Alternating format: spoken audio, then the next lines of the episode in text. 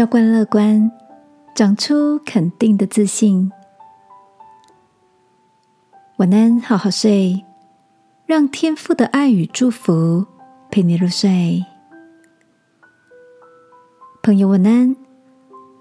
今天的你心情好吗？前两天跟许久不见的咨询师朋友路易斯碰面，他跟我分享了在学校遇见一个孩子的故事。那位女学生正值青春期。性格活泼，只是情绪起伏很大，时不时会跟同学发生口角。路易斯说：“女孩来自一个单亲家庭，她觉得自己很不受重视，在家总是处处被母亲和外婆针对，他们的眼中好像只有弟弟。久而久之，让他开始怀疑起自己的价值。”路易斯告诉女孩，她也曾经在年少时有过类似的经历。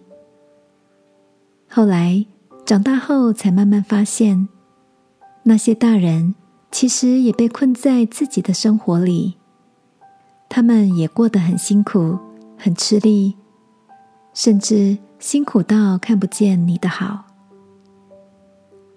女孩眼里闪过晶莹的泪光，低头问道。那我应该怎么办呢？路易斯微笑说：“你要学着越来越喜欢自己，慢慢的你会发现，别人对你的评价已经不再重要了。你也会因着懂得欣赏自己而变得越来越好。”好友这个令人感动的分享。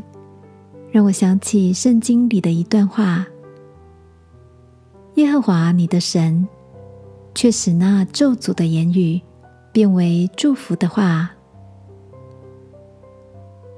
亲爱的，你是否也曾受过这种被人忽略、被言语刺伤的痛？